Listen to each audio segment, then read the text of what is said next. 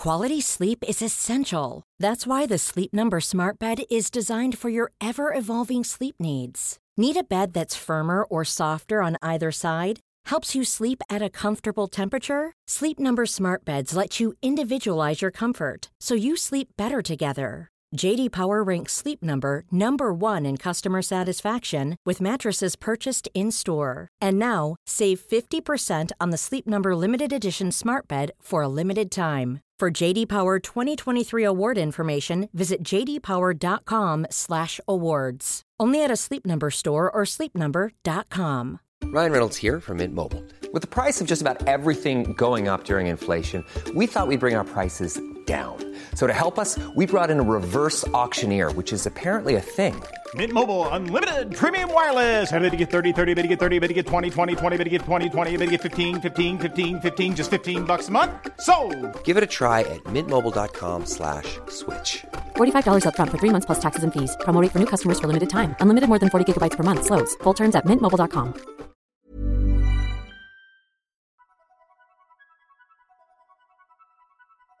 Hello, everybody, and welcome to my Food and Psych podcast, where I, Kimberly Wilson, chartered psychologist and eater, bring you research and stories about food and its role in our lives. In this episode, I go back to visit Cheryl Hill and Ellen Carr, the directors behind the Cheryl Talks Obesity theatre production, which is looking at the complexities of living with obesity. In this conversation, we talk about some of the feedback the team have had from their research and the focus groups, and what they've learned about how we respond to larger bodies. It's a really interesting conversation, and I hope you enjoy it. Okay, ladies, welcome to the Food and Psych podcast. Thank you very much for, well, not for being here, for inviting me to be here. you are both involved in quite an interesting project, and I thought it might be quite interesting for us to hear more about it. So, if you would like to introduce yourselves and the project, that would be great. Yeah, of course. So my name is Cheryl Hill. Um, I'm a theatre director, and with my co-director Ellen Carr. Hi, Ellen. Hi. um, we're working on a project called Cheryl Talks Obesity, which is about exploring the complexities and real life experience of obesity in the United Kingdom. And why? Why have you decided to launch upon this project, and and why have you found it interesting enough to get on board, Ellen? Yeah, so the the why doing the project is probably down to Cheryl and Cheryl's own story. So Cheryl. Yes. Yeah. well, I'm I'm obese, so uh, that's why it's Cheryl Talks Obesity. Um, I've struggled with my weight my whole life, um, and that's from the point of view of you know with food struggling with things like emotional eating, secret eating, binge eating, essentially a bit more of a complex relationship between food and my mind than just than what is often, I guess, the more dominant narrative around the conversation of you know fatness is just lazy and greediness. And it was something that because of my personal experience i was really interested in exploring. And so i approached ellen about doing so with me so Cheryl approached me about the project and I'm interested in authenticity and stories that we don't talk about maybe that much. Um, things that aren't represented so much on on stage or in any medium. So that's what originally drew me was the the authenticity um, and how Cheryl wanted to make it a project that was you know about her authentic story and experience. So that's what originally got me on board and you know I was I was aware that there are issues around obesity and that it's often reported as an epidemic, a rising problem, and, and the you know, war on obesity yeah, and I, I know that obviously there's some issue there. I, I knew that before, and then now that I've spent time researching for the project, I, I realise how important it is Why? What do you mean Be- because it's so much more than you know, like Cheryl said, eat less and move more, and, and fat people are lazy and greedy, and it's so connected to so many wider issues that we have in our society about the way that we live, the values that we hold, how we're taught to think about things and do things, the structures we live in yeah, the structures we live in, the, the disconnect between our mind and our bodies, you know, the way that our society is largely set up for capitalist gain. I don't want Yeah. to make this super political, but it it becomes that. Um, yeah, like the question kind of raised, like how, for example, does a dieting industry survive if suddenly it manages to get everybody to the point where they no longer need a diet industry? Yeah, These have been the the diet- sort of interesting questions Yeah. that have come up. the diet industry is predicated on on failure. yeah, and I've, I've never researched something so much and um, come out being more confused about what the issue is. Yeah. And that's been very interesting because there's so much contradictory information that it's no wonder that people are confused and don't know what to do. Um, because Yeah. there is an illusion of simplicity about Mm. about bodies isn't there i think Yeah. there's there's this idea that it's just it's just about as you say the eat less move more Mhm. bada bing everyone goes home happy Yeah. um, and of course if that were that simple then everybody would have a six pack and Yeah. You know, Yeah. and it, it's really interesting that we by virtue of everyone not having a six pack we know it's not that simple Yeah. because we live in a society where a particular aesthetic is lauded and is praised and you would assume then that if it were that simple everybody would be aiming Yeah. for that Yeah. um, and if it were that simple everyone would have achieved that yeah. Yeah. and yet that's not the case Yeah. so instead of saying well maybe our assumptions about that process are incorrect i think what ends up happening is that people just say or maybe you're just not doing it right Yeah, yeah, and, and, and science as well is guilty of challenging, of not challenging their assumptions. And the medical profession, and yeah, it's hard with the medical profession, is so stretched as it is, like maybe they haven't got the capacity to do what they might want to do, but you know, I think it's also because the answers aren't there scientifically. Like people are still kind of working Mm. on it.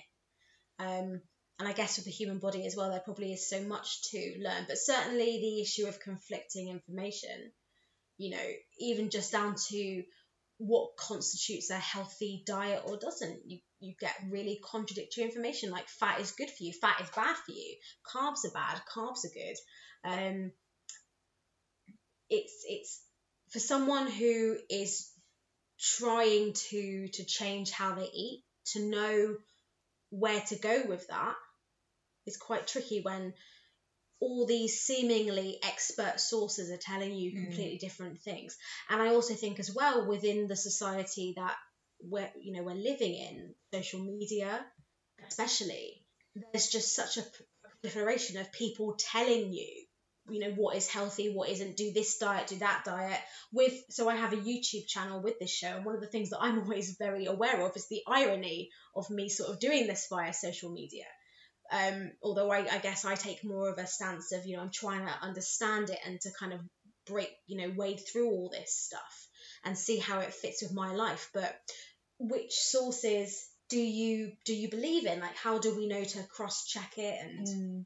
yeah it's difficult. Which is an interesting point isn't it? Because you say which so- sources should we trust? Yeah. And actually one of the sources which gets dismissed automatically is one's own body. Yeah.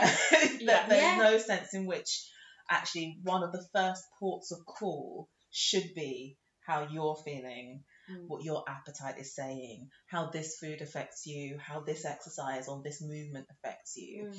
and that automatically, well, not, I, I think there's a process, but you know, once we get to a particular age or a particular stage, automatically the answers are outside. Mm. and there's a okay i need to find this online guru or i need to find this particular paper or i need to just overlay this diet plan onto me yeah, and things will be okay. And this actually what gets missed is a the individual experience the individual relationship with food or with oneself with exercise with whatever but also um, the individual differences Mm. so, I mean, there was a really interesting paper that came out recently, which was looking at um, individual differences in insulin response to fat. So, yeah there's a general idea that fat doesn't spike insulin, and therefore, this is part of the kind of low carb, high fat paleo type diets. Yeah, that this is yeah. this is why they work. But actually, there can be enormous individual differences in how people respond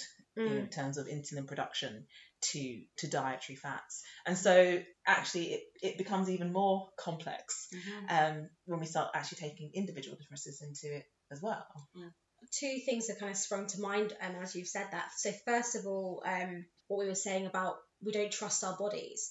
So my so this is my experience of obesity. Not everybody has had the same negative experience I've, I've had, but I've always been in battle with my body. So of course my body is like the last thing that I trust mm. because of that. But similarly as well, kind of this idea of the individual changing. The complete flip side of this as well is our environment is not changing for the better. So in the sense of the environment that we're kind of living in is gearing people up to not make perhaps the best choices. You kind of walk down streets and you see kind of takeaways everywhere, and food promotion tends to be a lot of the time on, say, the things that it's not say the celery, for example. It might, you know, it might It's be like buy one get one might- free on Yeah, it might be like the biscuits. Um, you know, I think that is such a big issue as well. It's not only just the individual, but also how that individual deals with the world in which we're living. Yeah, and I think it comes down to speed, um, in terms of we live very quickly. That's how our lives are set up now, and that's how we're told to be in a lot of the way. Achievement, achieve more, earn more money, go for this thing, keep moving, moving, moving forward. And I think that's like a couple of things. It means that we're working a lot more, and we're always on the go. Like I think most of us will probably eat at least one meal a week on the go and people are probably more inclined to grab a ready meal from the shops or a pizza because it's quick and easy. Like I know when I'm busy, the first thing that goes out the window is my meal planning and my weekly Mm, shop. Mm, And same, then same. also, I think we are sort of conditioned to want a magic pill response, like something that can fix something like that The from the outside, not not from the inside. Mm, mm, And I think that's probably because doing work on ourselves on the inside takes a long time and people don't feel like they have the time for that. Um, and it's not prioritised in our society. So There's an interesting contradiction as well. And actually, with my own personal experience, the more I go through this process, I'm noticing so many hypocrisies with my own behaviour. But the idea of us always being on the go and we're being geared up to live these really fast lives, there's also a massive element that so much of our lives are becoming sedentary. yeah, You know, technology, the dominance of that, like gone gone are the days where say the majority of people were out labouring in the fields. Mm. It's a lot of people now sitting at computers. And I, you know, we've been doing our research and development process for three weeks now. And the first two of those, you know, I spent most of it sitting down researching on my Mm. computer. So there's a real issue there as well. And with technology and the way society is continuing to advance, what is the future and how will that either positively or negatively impact our health? yeah. And one of the interesting things that's come out for us from our research, just sort of on the strand of technology and how we're living more of our lives online, is the idea of community. Um, and it was something that our designer brought up a while ago in a production meeting, and she mentioned it, and I kind of thought, mm, yeah, I'm, you know, I'm interested in community in general, but I was sort of like, oh, I don't know how it fits into this project. And then the more I read about it, and the more research that I did, and the more we talked to people in our focus groups that we ran, um, the more it just was coming out. People were saying there's no community there, there's no one to go to, there's Yeah. you're not eating your food with people, you're not you haven't got people to go and exercise with. You there's, they're just saying you need people who are there who can support you. You need there's that love from that community group. You need that connection. Um, and that was one of the things they felt was missing, and that's really interesting. I think considering we are spending more of our lives online. Isolated. Yeah. Yeah, that came from so that was that reference the designer had came from one of my videos in which I talked about kind of my personal experience doing this process and community because I'm going through the process of training for a marathon cycling from Land's End to John O'Groats and then doing the three peaks over the next 18 months. And my weight for many many years was something that I never wanted to engage people about. It was a real source of shame and guilt something that you know to talk about it would be horrifically exposing. And just you know it still is quite an exposing thing to talk about but I don't I don't wince in fear at the thought of doing so anymore. But as soon as I started talking about this project so many people were getting in touch you know saying well first of all saying quite openly about their own kind of relationships with food and weight and their own as they put it struggles um, inviting me to things like their favorite exercise class or, or saying you know if, if i wanted a running partner just to give them a text message going to park run uh, when i did my 5k and just you know the moments when you get the runners who will make the effort to give you a go on, you're doing really well, keep going. The runner's nod. Yeah, exactly. um, and that is something, and also as well, like finding the exercise that you would that you enjoy. You're not just doing it because you think you have to, and then the community that comes from that. So there's a two points come to mind when you talk about community, and and the first one is um actually how important it is just for well-being. So Mm. all those um, there's a guy called Dan Buettner follows the, the blue zones, and it's the seven, I think now, nearly six areas of the world where there's the highest rate of people who live to the age of 100.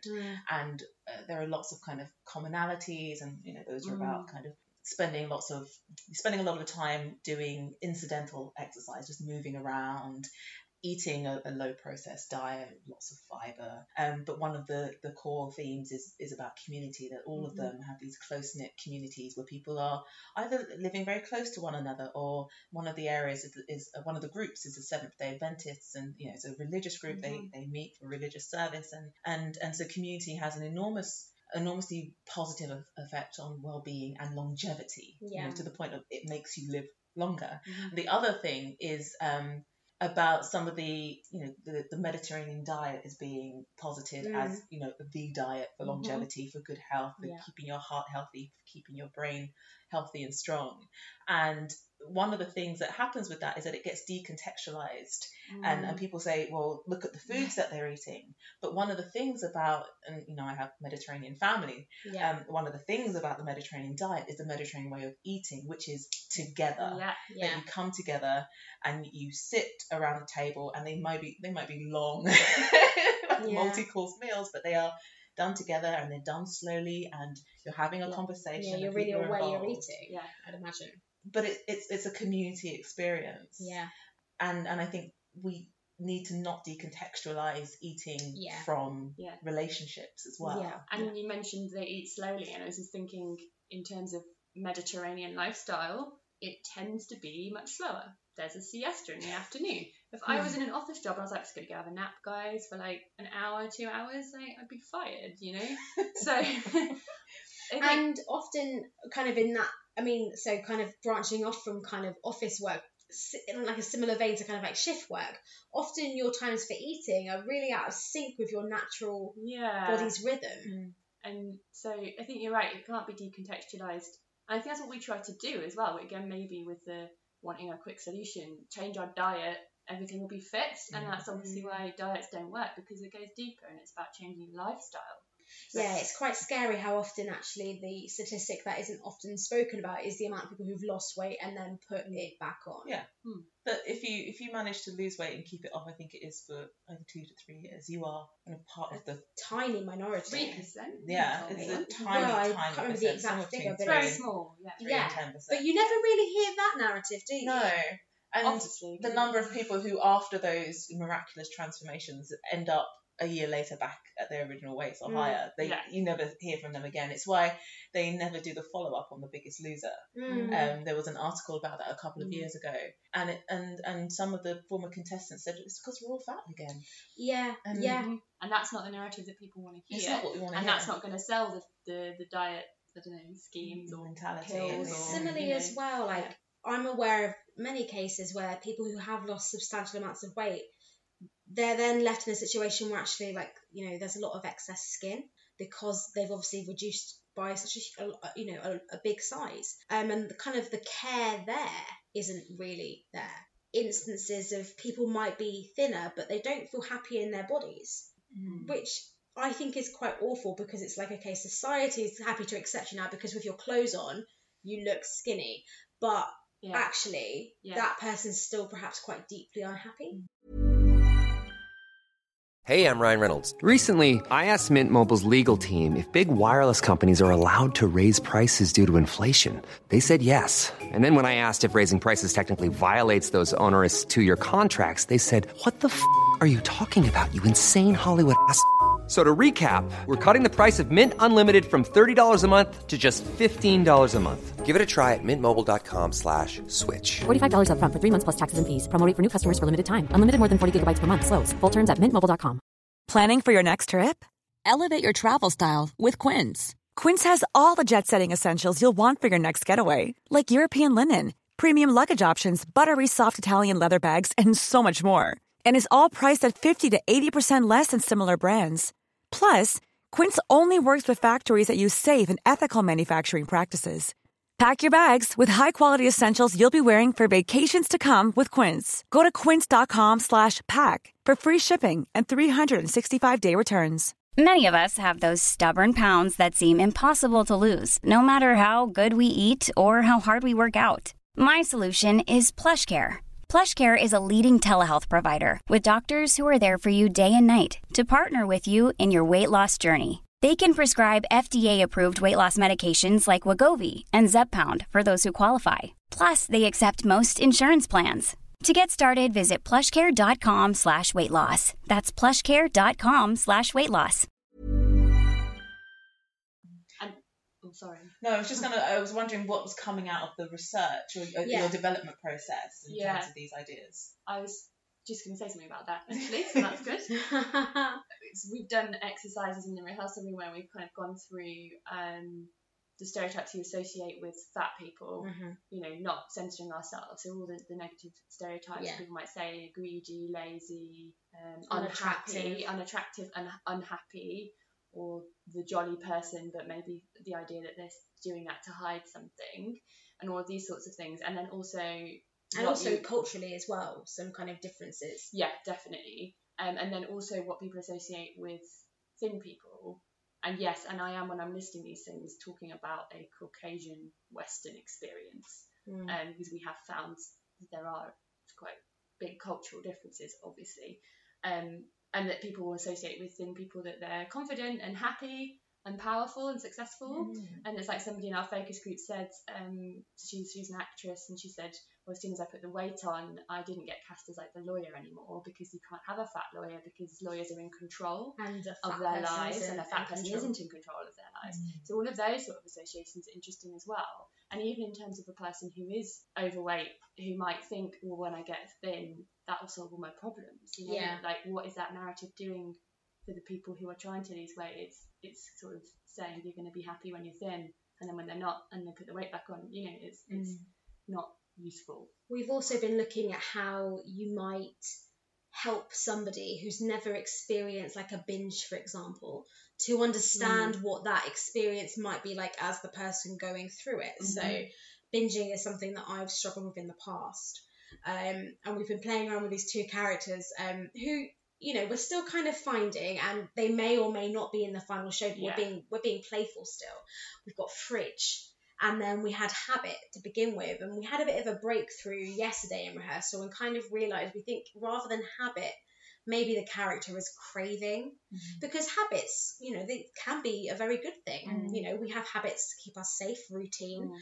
but for me, um, habits always seem quite dark because it's the habit of, you know, starting something which ends up with me eating loads of food that I then feel guilty about. And that kind of darkness, as soon as we realised that, we were like, oh no, is it habit? And then it was in an exercise Yeah. yesterday where we had a moment of going, it's craving, Mm. it's that thing that kind of comes out of nowhere and it's kind of latched onto your brain. Mm. But yes, certainly, you know, conveying the experience has been a really important thing Mm. because it's about, I guess, opening the door for people to understand. And one of the key things for me as someone who's not been a binge eater, like I mean, we've talked about the fact that everybody has moments of binging, like Christmas Day, the whole population is binging, you know, that sort of thing. But as, in terms of you know how Cheryl's experienced it on a regular basis, I've certainly never experienced that. And one of the moments for me in rehearsal was when we were working on the character of Fridge. Fridge, so I was and I asked, say this. yeah, I asked Cheryl to um, embody what she thought Fridge would be like, and, and all of this. And her Fridge was really angry, really stomping, really threatening, Swearing at me. yeah, was really horrible. Um, and I just went, oh my god, like my fridge would not be like that. My fridge would be nurturing and caring and, and really nice. And that was really And- shocking for me. So On the and, same and- level. yeah, and that was really interesting because it's kind of like, I mean, I guess it's where the creative process is so great because you might go, you know, how how will we get people to understand? And you might say, well, Cheryl just describe it. And if Cheryl described it, I wouldn't feel it. But by her doing that fridge, it was just like um, I don't know, it was a visceral thing, and It wasn't me telling you, it was me showing you. yeah, and, and I could get that in my imagination, and I could counter it with how my fridge would be in my imagination, and it that was like a real simple, Mm. effective way to show that. Mm. But actually, what you convey quite interestingly is, I mean, and obviously these aren't relationships with the fridge, the appliance, but this is Mm. what you're talking about, your relationships with food, Yeah. um, and those aspects of yourself that crave or desire food. And, Mm. and for you, Cheryl, it's something something malevolent. It's something that you have to guard against, perhaps Yeah. something that's against you that you're Yeah. you're fighting and you're battling, and, and it sounds a little bit fearful. Of. I've, I've, Um, whereas for you, Ellen, this is this is a much more benign relationship. this is Mm, something mm. that has something to give you, something Mhm. from which you can develop or or, or benefit, and Mm. and you can have this much more kind of conducive Yeah. relationship. With it. Yeah.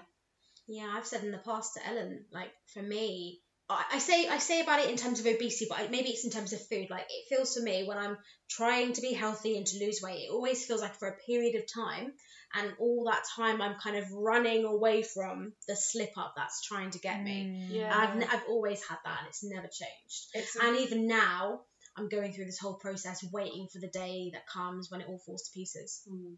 It's Yeah. a really interesting conceptualization, isn't it? That actually you have to be in a fight Mm. about this. That there, Yeah. there isn't a way that this can be easy. Mm. And and I don't think that's coming from you. I mean, this is what people. Uh, this is the message about weight and weight loss. It's Yeah. no pain, no gain. Yeah. And the, You know. the amount of war metaphors when you're reading books about obesity is insane. And when you're watching programs, the battle, the body is the, The the, the war on battleground, the obesity. war on The struggle. the wrong The target. ticking time bomb, Yeah. the epidemic, yeah. the crisis. and it doesn't help. It doesn't help how we view obesity. Um, and like one of the questions I even had from my research is should we even use the word obesity at all? Like I know Cheryl's talked about she's comfortable calling herself obese, but just from the research I read is like how obesity is a very medicalized term and it sort of pictures the the diseased body is uh, the fat body is diseased Mm. and and kind of like that surely doesn't help people to see overweight people as normal people Mm. and that the conversation is really should be more about health. But in order to do that, we need to change the way that people talk about and think about fat people and obesity. Well, the, lang- the language is so interesting. yeah. We- There was a headline on some newspaper after the Westminster attacks, and it was something along the lines of "Don't uh, remember the victims, don't remember the the evil fat terrorist." You would never say, "Don't remember the evil thin terrorist." So actually, his his body weight was used to de- yeah, dehumanize him. yeah, yeah, Um, and I guess so, yeah. And I think that that's part of why fat people haven't been part of the discussion about Mm-hmm. obesity. But by virtue of being fat, they are dehumanized. You know, Mhm. we've, they've kind of been their points of view have been disregarded. Yeah. Mhm, we don't want to hear about it. You clearly don't know. We'll Yeah. make the decision for you, whether that's a social commentator, whether that's you know a medical professional. Mhm. Do you have a sense of what the the project will look like? It's early days, isn't it? I mean, we've certainly got ideas, a lot of ideas. I think one of the challenges is less is more. like, how Yeah. do you make it one good idea? I think at the moment this is our first creative session, Mhm. um, and I think one of the key things in this two-week creative process in the rehearsal room is to try and get an idea of the style of the show. And this might change, but at the moment it is it's coming across as quite stylized. yeah, stylized uh, quite like physically. We we've always felt quite strongly it's gonna be a strong element of verbatim, so real life testimony. Uh, not just from myself, because we agree that although my story is at the starting point, obviously it's a much bigger conversation than just my experience. Yeah, so you sort of using Cheryl's story to talk about wider society, universalise it somewhat. And you know, you mentioned about fat people being dehumanized, and it, that's quite interesting. I think that we um we, we go towards the the grotesque or the very big in our characterizations. At least we are at the moment, and whether that will stay or not, I don't know. But I think that's an interesting commentary if we do do that, um, because of the way that people fat people are seen as grotesque in society. So we do have this sort of larger than life element, kind of Yeah. that would be then paired with the real verbatim. Um, and that's something we're playing with is like how that will work. there's something as well that's really important to me with this show that the way we talk about it and the subject matter. I don't know what you think, Kimberly, but you might think, oh, it's probably going to be quite a depressing show, quite a hard hitting show. But going back to the kind of the community thing, the humanity element, for me, there is something potentially quite celebratory about it. You know, a celebration of actually human spirit and if we do just push away from these stereotypes or at least question them, what actually we might find and mm. by understanding somebody else's story and how that could or could not change their life. I don't know if I would imagine it as being depressing. I think I imagine it as being quite difficult. Yeah. Because I think that in inviting people to have this conversation, you're Yeah. also inviting people to really get in contact with their own prejudices. Yes. And ah. and that's going to include people who will not want to think of themselves as prejudiced, Yeah. who won't want to think of themselves as having some sort of bias. But I think it's inevitable that if you grow up in a society which which prizes a particular aesthetic, whether Mm. that's about a physical shape or whether that's about skin color Yeah, or whatever it yeah, might be, yeah. then it's going to be very difficult for you not to harbor some level of bias against something that veers away from that. And I think that's going to be the difficult thing. Mm. And I wonder whether if you do have any difficulty getting people to attend or people to take part in Yeah. focus groups, Yeah. it's going to be about how much it really forces us to face things that are really quite difficult and Mm. quite unpleasant. And I think one of the things that really strikes me is um, is how embedded the hostility and the dehumanization is Yeah. of larger Yeah. bodies Mhm. is um, when I put out um, podcasts. Um, if I can't find, if I haven't got you know pictures of my own to use on the front page of, of the website or whatever, then I'll look for stock images. Mhm. And um, I was, what did I do? I think I was doing, or I'm, I'm writing a piece about the complexities of, of obesity and some of the science and all of that sort of stuff. And I was looking on a stock image website for a photo that I could use, and it wa- I, it was really startling. I put in just search terms, so fat or large, and some of the images that came back was so abusive Yeah. you know that there mm-hmm. would be pictures of animals there was mm. hippos and elephants and things and and hmm. and, and this is a stock image Yeah. service Yeah. that felt fine to kind of label these images in the, in this Mm. way and I think there's something quite profound about that and and so I was looking for you know something that wasn't abusive or hostile or dehumanizing in that way and interestingly there are uh, groups that do offer positive images Yeah. of, of, of Yeah. obese people but even that goes to the other end so there are lots of pictures of um of people just eating salads which is you know of course obese people fat people do eat Yeah. salads but it was almost this kind of defensive imagery Mm. and I and I, and I can understand but it's people are so frightened I think of offending Yeah. of of getting it wrong of seeing seeming to portray their own biases that it, it's almost impossible to actually find the words to have a normal conversation Yeah. about it. I completely agree. Yeah. I think as well there's an interesting thing because what you were saying before about getting people to kind of participate in our focus groups. Well, I was re- I was reading um, one report about kind of social attitudes towards obesity, and there seems to be like a real disconnect as well between people being able to actually identify if they are mm-hmm. obese mm-hmm. themselves. So you mm-hmm. might not really even be aware of it. And certainly, I mean, I I would love to find out if there was some sort of evidence based science behind this. But you know how people often say, like, I know I'm old, but I don't feel it? Mm. Well, I don't feel fat.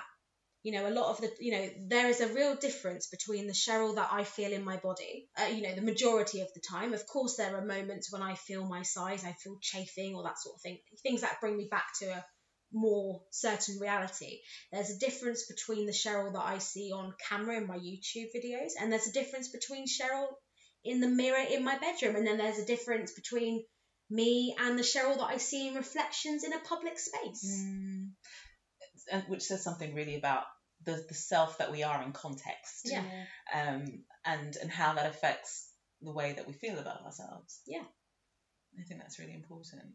And that this, the fact that Cheryl doesn't feel fat came up yesterday in rehearsal um, in an exercise we were doing, and it was a hot seating exercise, which where where Cheryl was in the the hot seat, which basically means she gets asked questions um, by any member of the the group. And has to answer them. In this case, she didn't have to answer them if she didn't want to. So she she mentioned about this not feeling fat, and I asked her the question: if society didn't have the stigmatization of uh, fat people Yeah. and, and all of this, and there wasn't the perfect body image and all of that stuff, if that didn't exist, would she still be wanting to change her weight? And Cheryl, um, it's a difficult question. You couldn't really answer it, could you? Yeah, it was a difficult Yeah. question, and actually, it was one of those questions that really made me open my eyes to perhaps my own prejudices.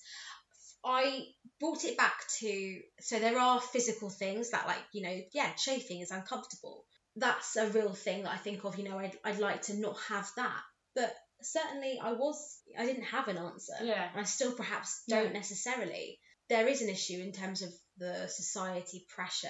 But I mean, I definitely am in a place, certainly, although I haven't got a fully formed answer to that question, where after having spent many, many years just wanting to be skinny for an aesthetic, where I'm actually in a place now where actually the change I make is about becoming stronger and fitter.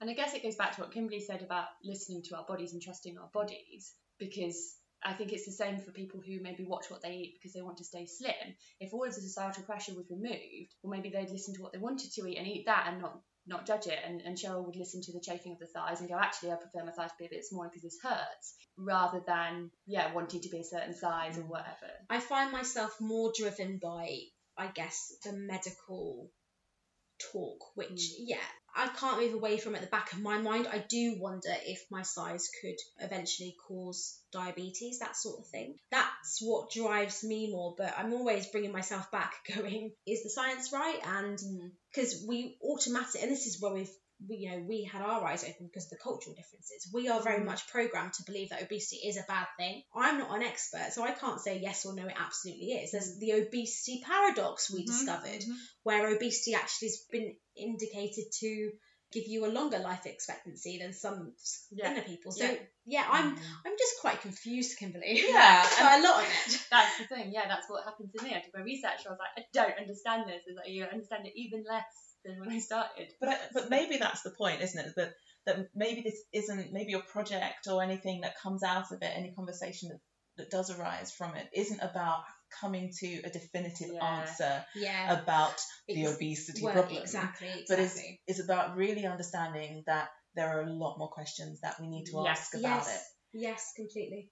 and that there are nuances for each and every person Yeah. and that Mhm. there is science that still is waiting to be discovered Mm. and that there are you know all of these other levels that we haven't even accounted for in this very kind of shallow level conversation about what it Mhm. means to be overweight and and why people are overweight i think it's it's quite an exciting project and i'm, I'm really you. Thanks. pleased that the two of you and, and the rest of your team are kind of engaged with it and I, I don't think it's going to be easy and i think perhaps the fact that something like this hasn't been done before is is evidence that it's not easy that people either haven't been able to overcome something in themselves to be able to ask the Mm, yeah. question or people have been too frightened about taking it out into the world for Yeah. whatever response Mm. might come back but i think whatever comes from it will be quite profound and, and very important so i want to thank you ladies for the, the work Yeah. that you're doing um, how can people find you how can they engage with you is there anything you need from the public at this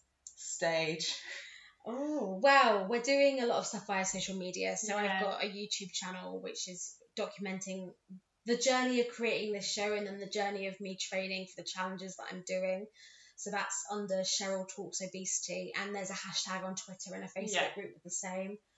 Um, okay i'll link all of those in Yeah. with Great. the show notes show notes so people can is find there, you is there anything we need? Well, when the theatre production is on, come and see come it. and see it. Engage in the conversation, absolutely.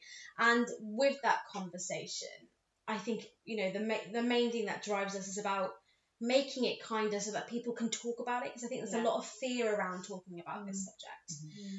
People are scared of being offended or being offensive. Mhm. And rather than being able to kind of move forward, there's all these extremes which are kind of stuck. And I've always been more interested in the middle ground of this conversation. And I guess something else on a practical level, if people listening um, are, are overweight themselves or have been in the past and are interested in talking to us and sharing their, their story in a sort of focus group session or a, an interview, they could sort of get in touch by Yeah, Twitter. by Twitter, something like that. Yeah. Sure. Great. Well, I'll put that out and hopefully you'll get some responses from that. So, thank you once again, ladies. Best of luck with the project and the production. I will be there front row when you're ready to You go. will. Yes. VIP. Um, and I wish you the very, very best of it. Thank you. very Thank you, Kimberly. Thank you. Many thanks again to Ellen and Cheryl. You can catch up with them at the Cheryl Talks Obesity YouTube channel, the Facebook page, and the Twitter hashtag. All of those links are in the show notes so you can check them all out for yourself. That just leaves me to say thank you very much for listening, and until next time, I wish you the very best of health.